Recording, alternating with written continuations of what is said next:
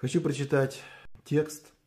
Это Евангелие от Матвея, 7 глава, 24 и 25 стихи. Иисус только что возвестил им так называемую Нагорную проповедь. Это, были, это было его учение, учение Иисуса Христа. Он пришел на исполнить. Но что Иисус делает? Он пришел и еще ужесточил.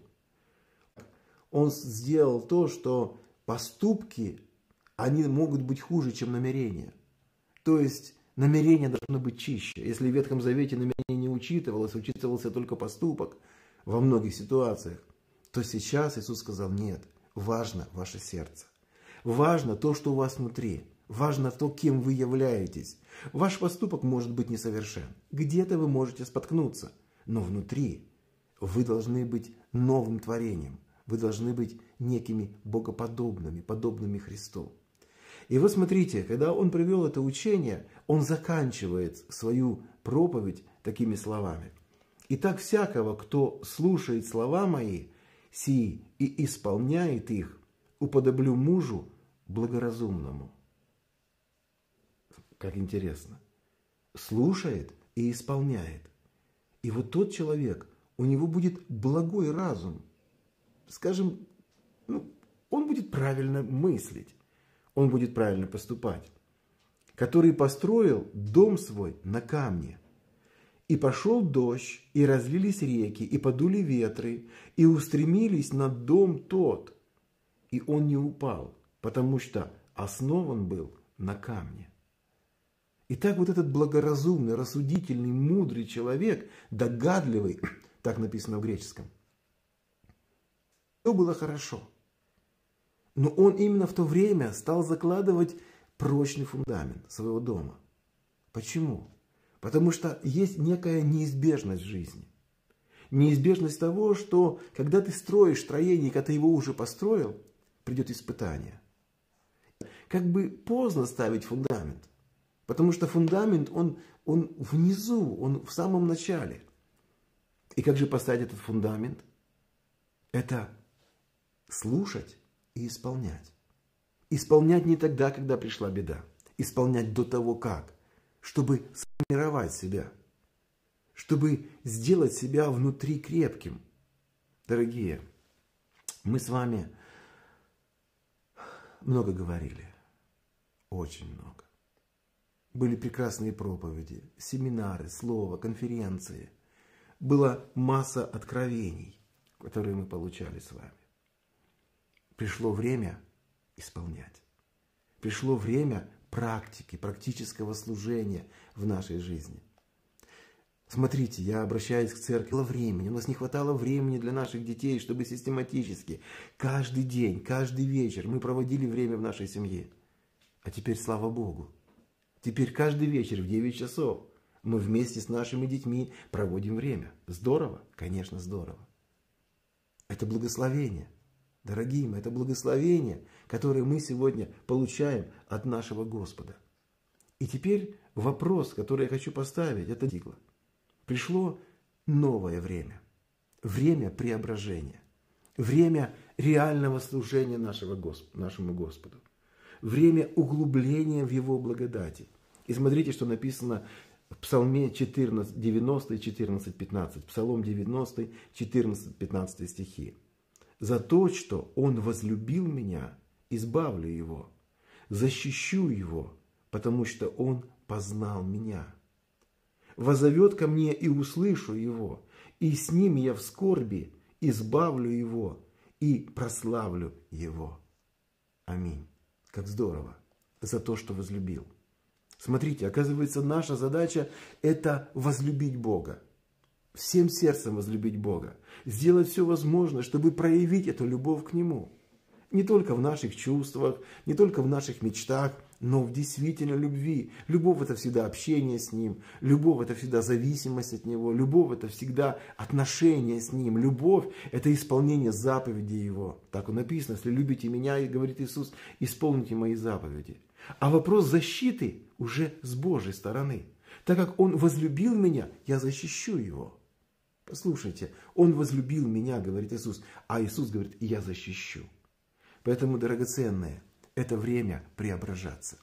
Это время менять свое мышление. Это время менять свои действия. Это время искать Бога всем своим сердцем. Я хочу прочитать историю Иисуса Навина.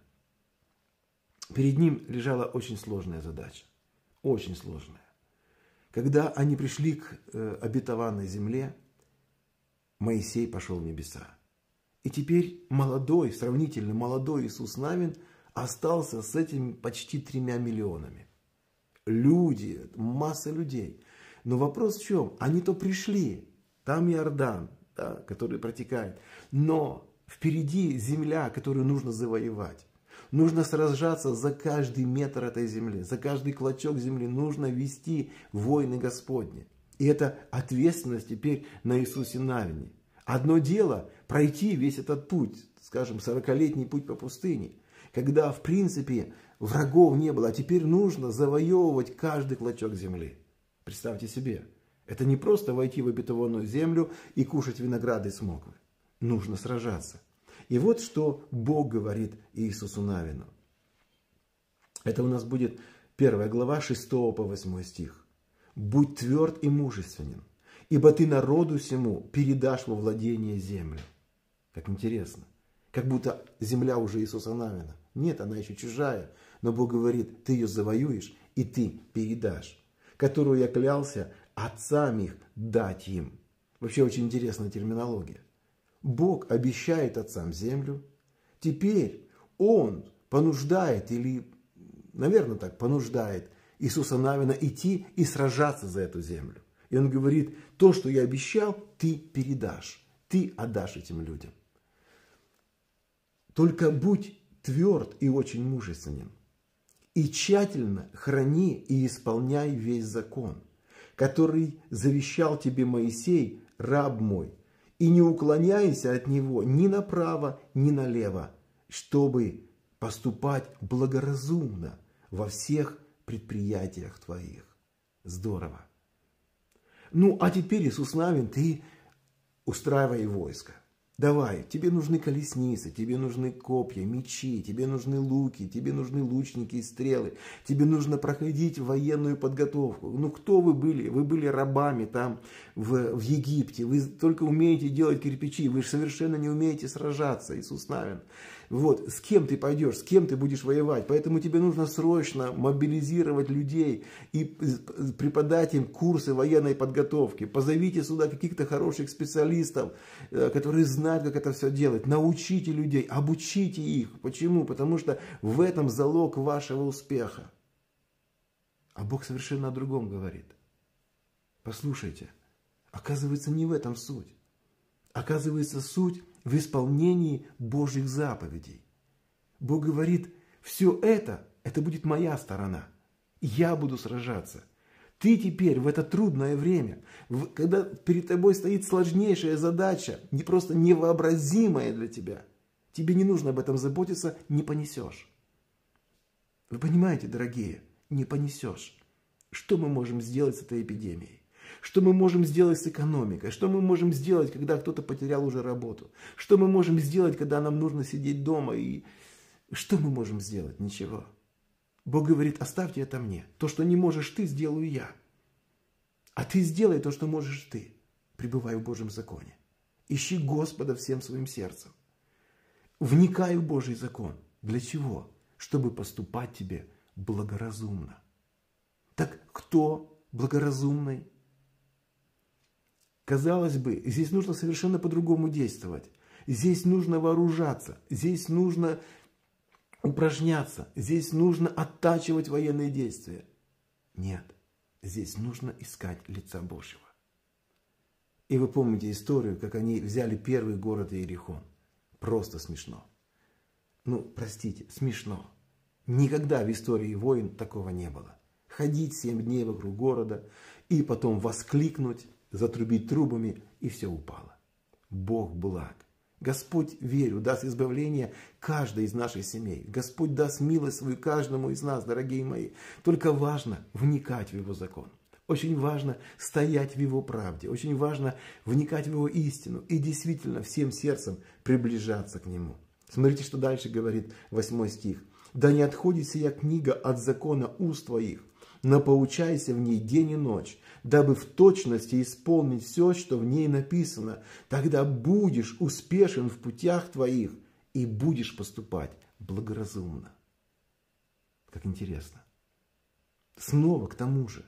Он говорит, изучай книгу. Изучай так, чтобы ты помнил все, чтобы ты знал в каждой ситуации, как тебе нужно поступить по отношению к Господу, по отношению к людям. Потому что там в законе все написано. И ты будешь поступать благоразумно. И я буду с тобою. И ты передашь эту землю во владение. И ты победишь, и ты возьмешь. И ты сделаешь все, что нужно сделать. Почему? Потому что ты будешь делать свою часть. А Бог говорит, а я буду делать свою. То, что не можешь ты, сделаю я. Дорогие мои, мы уже сталкиваемся с трудностями. Ищите Бога. Всем сердцем ищите Бога. И то, что вы не можете сделать, сделает Он. Уповайте на Него вашим сердцем. Давайте мы еще посмотрим одну историю. Это история Давида. Она мне тоже так нравится. Это был удивительный человек. На самом деле – и когда смотришь на какие-то его человеческие стороны, он так похож на многих из нас. У него есть слабости, у него есть трудности, скажем так, с, его характером, с, с его мировоззрением, да, вот моменты, которые, которые э, вот помните, эта история с Навалом, когда Авигея к нему навстречу вышла, э, вот, хотел истребить все там, хотел все, то есть, ну, это человек, вот просто человек. Но что-то в нем было сильное. Он Бога любил. Он сильно Бога любил. И, и для него это было важно. У него в сердце была любовь к Господу. И смотрите, что написано – это уже когда он победил Голиафа, и когда ему уже воспели вот эти в хороводах, что он стал великим. И теперь Саул уже начал под него точить. Саул уже со злостью начал относиться к нему. И, и вот это уже начиналось у Давида, э, вот эта конф, конфронтация с Саулом. Хотя Саул понимал, что без, не, без Давида он не может. И, и, и Давид был одним из военачальников да, э, в войске Саула. И тут написано, это 1 Царство, 18 глава, э, с 5 стиха. Я буду читать выборочно. «И Давид действовал благоразумно везде, куда не посылал его Саул, и сделал его Саул начальником над военными людьми. И это понравилось ему народу и слугам Саула». Видите? Давид действовал благоразумно. Почему? Потому что Господь был с ним. Потому что он любил Бога всем своим сердцем. 14 стих. Давид во всех делах своих поступал благоразумно, и Господь был с ним. Благоразумно. 15 стих. И Саул видел, что он очень благоразумен, то есть Давид, и боялся его. Вы видите, интересно, враг. Враг Давида Саул да, которые думают, ну кто это такой? Это, это, это юноша, да? а я царь, у меня все войско. Но из-за благоразумия Давида даже Саул боялся его. Даже Заулу было страшно, потому что он понимал и видел, что в этом благоразумии с Давидом присутствует Господь. Смотрите секрет, о котором говорит Давид. Он выражает это в 26-м псалме. Одного просил я у Господа, только того ищу, чтобы пребывать мне в доме Господнем во все дни жизни моей, созерцать красоту Господню и посещать храм Его. Здорово. Давид говорит, не мое желание стать царем, не мое желание иметь победу над всеми врагами не мое желание обладать всем богатством, не мое желание не проиграть ни одной битвы. Одно желание – быть с Богом, искать лица Его, пребывать в общении с Ним. Драгоценное. Человек благоразумный. Давайте мы с вами будем благоразумными людьми, которые слушают и исполняют Божье Слово. Которые слушают и исполняют. Мы, мы слышим, и мы сейчас будем исполнять. Все, что написано в Божьем Слове. Мы будем искать лица Божьего. Смотрите, Петр что говорит. 1 Петра 4,7. 1 Петра 4,7. Впрочем, близок всему конец. Итак, будьте благоразумны и бодрствуйте в молитвах. Здесь слово «благоразумный», оно имеет такую окраску – обладать здравым умом. Как интересно. Петр говорит, близок всему конец. Послушайте, это было 2000 лет назад. Он говорил, близок всему конец, то тем более сегодня. И он говорит, будьте благоразумны, будьте здравы. В чем же здравость наша? Это молиться, это искать Бога, это исполнять Его волю. Вот в этом и есть здравый ум, вот в этом есть основа нашего благоразумия. Да благословит нас Господь, дорогие мои. Будем благоразумны. Я хочу прочитать в заключении этой проповеди Римлянам 8 глава 28-29 стихи. Притом знаем, что любящим Бога, призванным по Его изволению, все содействует ко благу. Я хочу прочитать в другом переводе. Мы знаем, что для тех, кто любит Его, и кого Он призвал по своему замыслу, Бог все обращает в благо. Как здорово. Я где-то читал сейчас, наверное, в Фейсбуке, где-то в интернете, примерно такой текст, что пришло время, когда нужно уже сидеть дома, общаться со своей женой и со своими детьми. И автор пишет, так может и дойти до чтения книг. То есть то, о чем раньше только мечтали люди и все время отговаривались, что ну нет времени, дорогая. Детки, у папы нет времени, всегда папа занят. То сегодня пришло время, когда стало благо для наших семей и благо для многих людей, для того, чтобы сделать эту внутреннюю духовную перезагрузку, чтобы переоценить время, в которое мы живем, чтобы переоценить самого себя и начать жить по-настоящему. И смотрите, следующий стих. «Потому что кого он заранее узнал, тем и предопределил быть подобными образу Сына Своего, так что Иисус стал первенством среди множества братьев. Мы должны быть похожи на Иисуса. И этот путь преображения в исполнении Божьего Слова. Драгоценные, да благословит вас всех Господь. Давайте каждый на своем уровне. Давайте каждый на своем месте, где мы сегодня находимся. Мы будем искать всем сердцем Божьего лица. И если мы будем это делать, это и есть наше благоразумие. А то, что мы не можем делать, сделает Он. Мы это прочитали с вами из истории Иисуса Навина. Мы видели это в жизни Давида. Господи, я ищу Тебя, а все остальное сделаешь Ты. Слава Богу. Я хочу помолиться вместе со всеми. Пусть Бог благословит вас, ваши семьи. Пусть Божий мир будет с вами и Божья благодать.